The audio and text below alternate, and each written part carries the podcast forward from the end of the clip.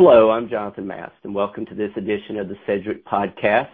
We have a great guest today to talk about modern methods of construction. Mike Beber is a chartered building surveyor with Sedgwick. And Mike, uh, thanks for being with us. You want to just give a quick overview of of your background and experience uh, before we jump into this topic? Yeah. Hi, Jonathan. Um, I'm a chartered building surveyor. I work with uh, Sedgwick in the major loss department, so we deal with all the um, major claims for large insurers, um, and deal with everything from fires to floods. Um and historically, I've dealt worked in uh, public and private sector, and more recently, uh, with the modular developments in in the London region. And how long have you been doing this? Um, I guess you could say for the last 30 years. Um, but um, I've been working in the modular world for about the last 10 years. So when we say modular construction or modular methods of construction, for our listeners who are not familiar, and I would be one of those, tell us a little bit more about it. What are the main advantages and disadvantages when people take uh, this on?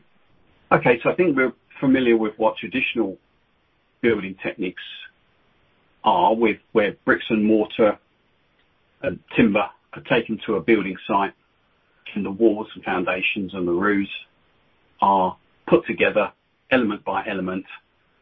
Over the last 100 years or so, we've been using this technique, and uh, I think we're fairly familiar with that as a concept. It's worked very well. It's well-maintained, Um, buildings can last for many, many years.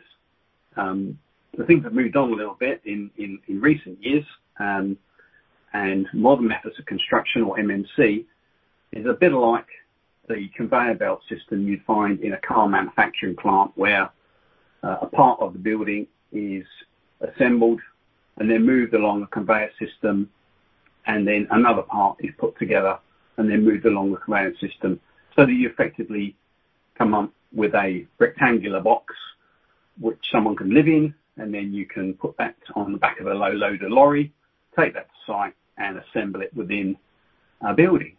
So that's kind of a more modern way of assembling somewhere to live or work, depending on what the use of the building is. To give you an idea, these sorts of modules can be formed in a variety of materials, but actually a common material now is a steel frame with a reinforced concrete base and ceiling. Um, and all of the uh, elements within that box, um, say kitchens, bathrooms, uh, bedrooms, floor finishes, lighting, um, and are all assembled within the factory. So there's very little work that needs to be done on-site. It's got a lot of control of it inside the factory. So just to run through some of the advantages of MMC, um, we've just touched on them for a little bit, the high quality control uh, that you have during the manufacturing process, um, and the low amount of waste that you have um, during the production of the modules. One also advantage of MMC is generally unaffected by the weather. So on a normal building site, if uh, you've got a frost or extreme weather pattern, work will stop. Whereas if you're in a climate-controlled factory, um, work can carry on and the program can be unaffected, and the modules can carry on being produced.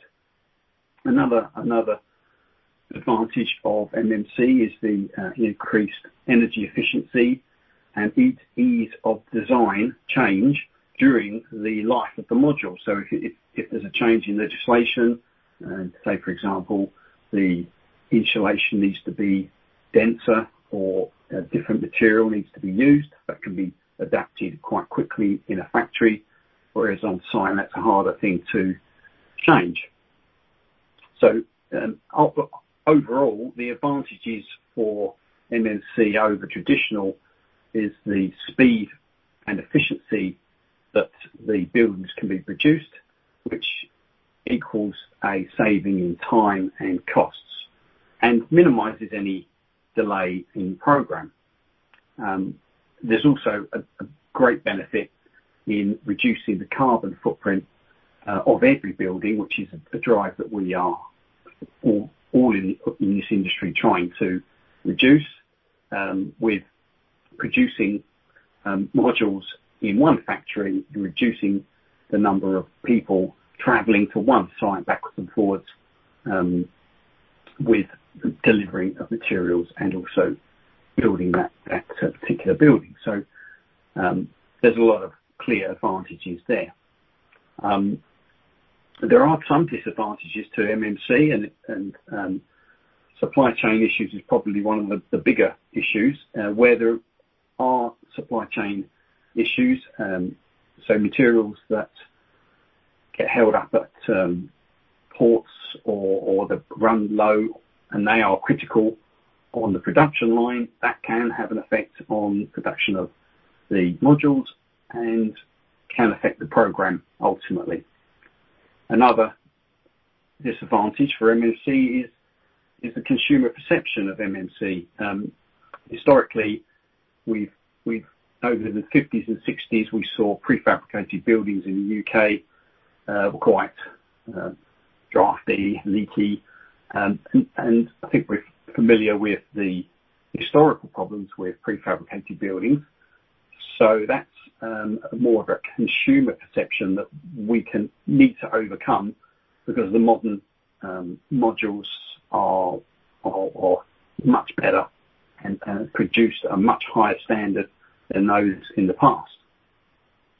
And I suppose the only other real disadvantage of MMC is the high upfront investment uh, for investors to set up the factory um, and the installation of the production line. Um, there's quite a high level of risk and uh, high investment setting that up uh, before modules can be produced and any income can be generated from the um, delivery of those modules. Uh, that to me, that's pretty fascinating. And we were talking a little bit earlier offline, maybe a visual or analogy is you were saying this is almost similar to Legos when this all comes together, referencing the childhood toy. Yeah, I guess you could look at it as Lego blocks. I think We're all familiar with Lego blocks, the way they go together. Um and modular construction is not too dissimilar to that. It's simplified form, but if you take a rectangular Lego block and you place one on top of the other, that's very similar to how we would form a modular building, even high-rise. Um, some of the highest that um, are being produced at the moment go up to about 30 stories.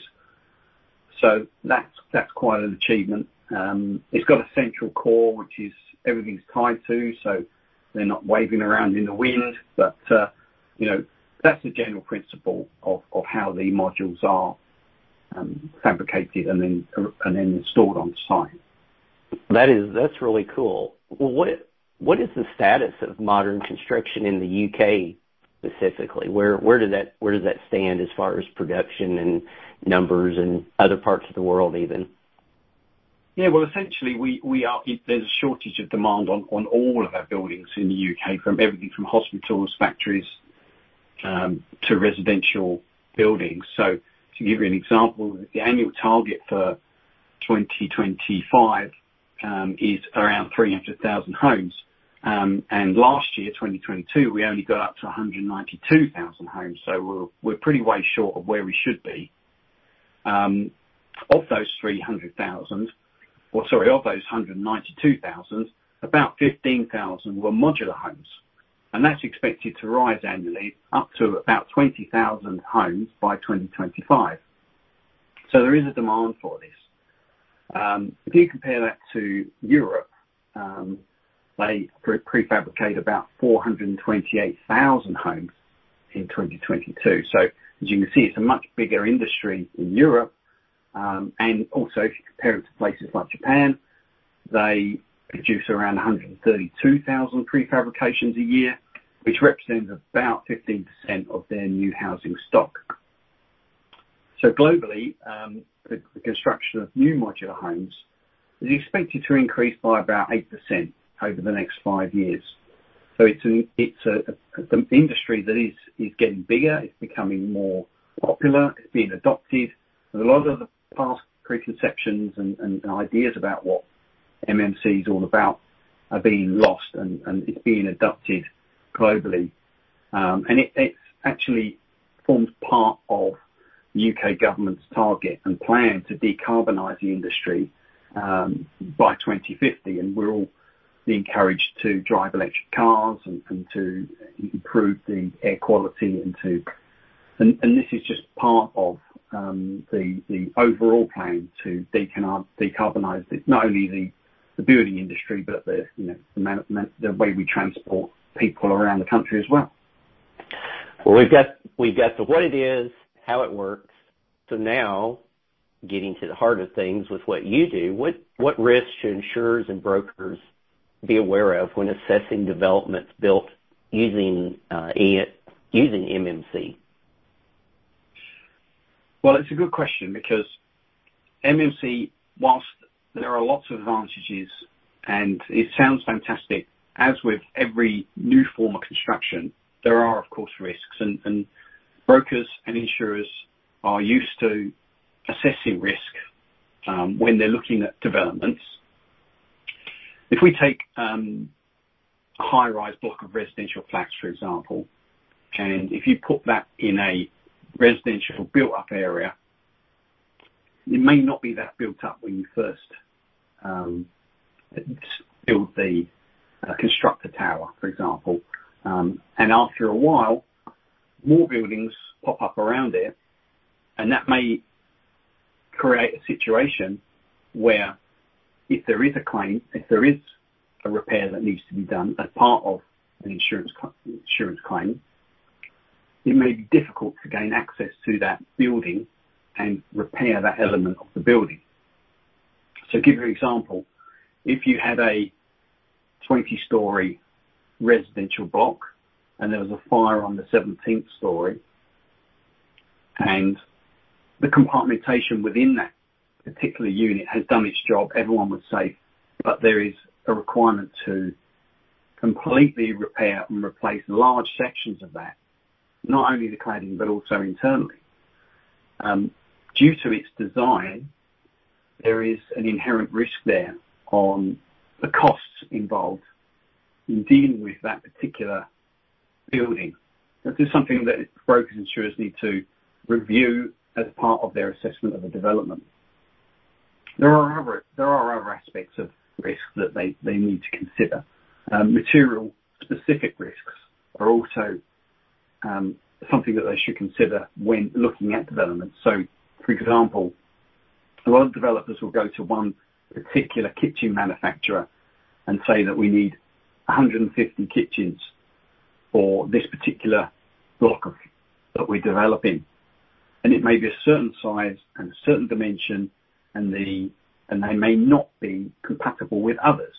So as the life of the building goes on and certain claims come up for escape of water or fires or whatever, replacing those kitchens during that um, part of the claim, it may cause um, difficulty uh, in replacing that item and matching up elements of that kitchen. So that's another you know, specific risk which is common with modular construction. Um, modular construction also has some inherent design risks built into it. Where we described the Lego blocks on top of each other earlier, those Lego blocks cause or create very small voids, um, which are inaccessible. And in the event that there is um, fire water or escape of water, um, there are pockets that where that can sit, and they are inaccessible. So you know, deconstruction of those areas and those voids can be quite costly and can be quite difficult and require specialist Um, skills and specialist professionals to deal with those um, elements of a claim. Um, Sedgwick, we are uh adapting to ensure that we're up to speed on these sorts of developments and and advising brokers, insurers on uh, specific risks with MMC and developments. So you can see that there are inherent risks within this particular uh, construction. Well, when we think about the broader use, uh, can modular construction be used uh, in buildings for other industries? What's the future look like as far as that goes? Yeah, I really think that the future of MMCs um, is the way the building industry needs to be looking at not just residential, but lots of other areas. So uh, healthcare, education, uh, office buildings, even temporary buildings. Um, that They all need to meet the you know, changing building regulations that we are committed to over the next 20, 30 years to meet the 2050 targets. Um but I think MMC is in a good position to do that in all of the industries because it's so adaptable uh, and it's so flexible. It uses um, BIM technology.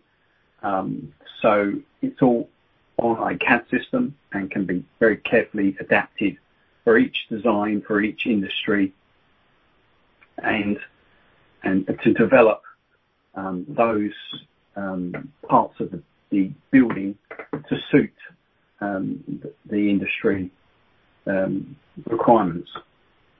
Well, as we reach the end of our discussion and close out, um, we're talking a little bit about the future of MMC. Um, probably the biggest question or one of the biggest questions is how should insurers be assessing proposals as they come in, and what do they need to know? Yeah, it's a great question because MMC has an enormous potential, and it is a growing sector. So we are going to be seeing a lot more of these buildings, um, and there are inevitably going to be insurance claims dealing with these sorts of buildings. So what brokers and insurers need to understand is the inherent design risks within these developments, um, and the strengths and weaknesses with the types of construction. Um, We've talked about some of the advantages and disadvantages of building the modular um, buildings. But once they are in position and people are living in them and working in them, inevitably, there are going to be times when there's going to be claims, there's going to be uh, damage to those uh, modules or damage to those aspects of the building that need to be repaired. So I think it's important that brokers and insurers understand the risks, um, and evaluate what the potential costs are, um, and how those may affect premiums on particular developments. Um, and the earlier that they identify those uh, in the process, the less pain it is later on uh, when claims uh, arise. Well, Mike, appreciate all this information, and it sounds the future is certainly going to expand and grow. Uh, so there's going to be more and more uh, knowledge, uh, I'm sure that you'll bring, and we hope you'll come back again and be on the podcast as this segment grows and evolves. And if our listeners want to learn more, they can always visit sedgwick.com and check out the resources there. And of course, Mike Beber, our expert, and Uh, different ways to reach you. So Mike, uh, thanks for being with us today. I appreciate it. That's fine. Thank you for having me. Well, until next time, listeners, uh, have a great day.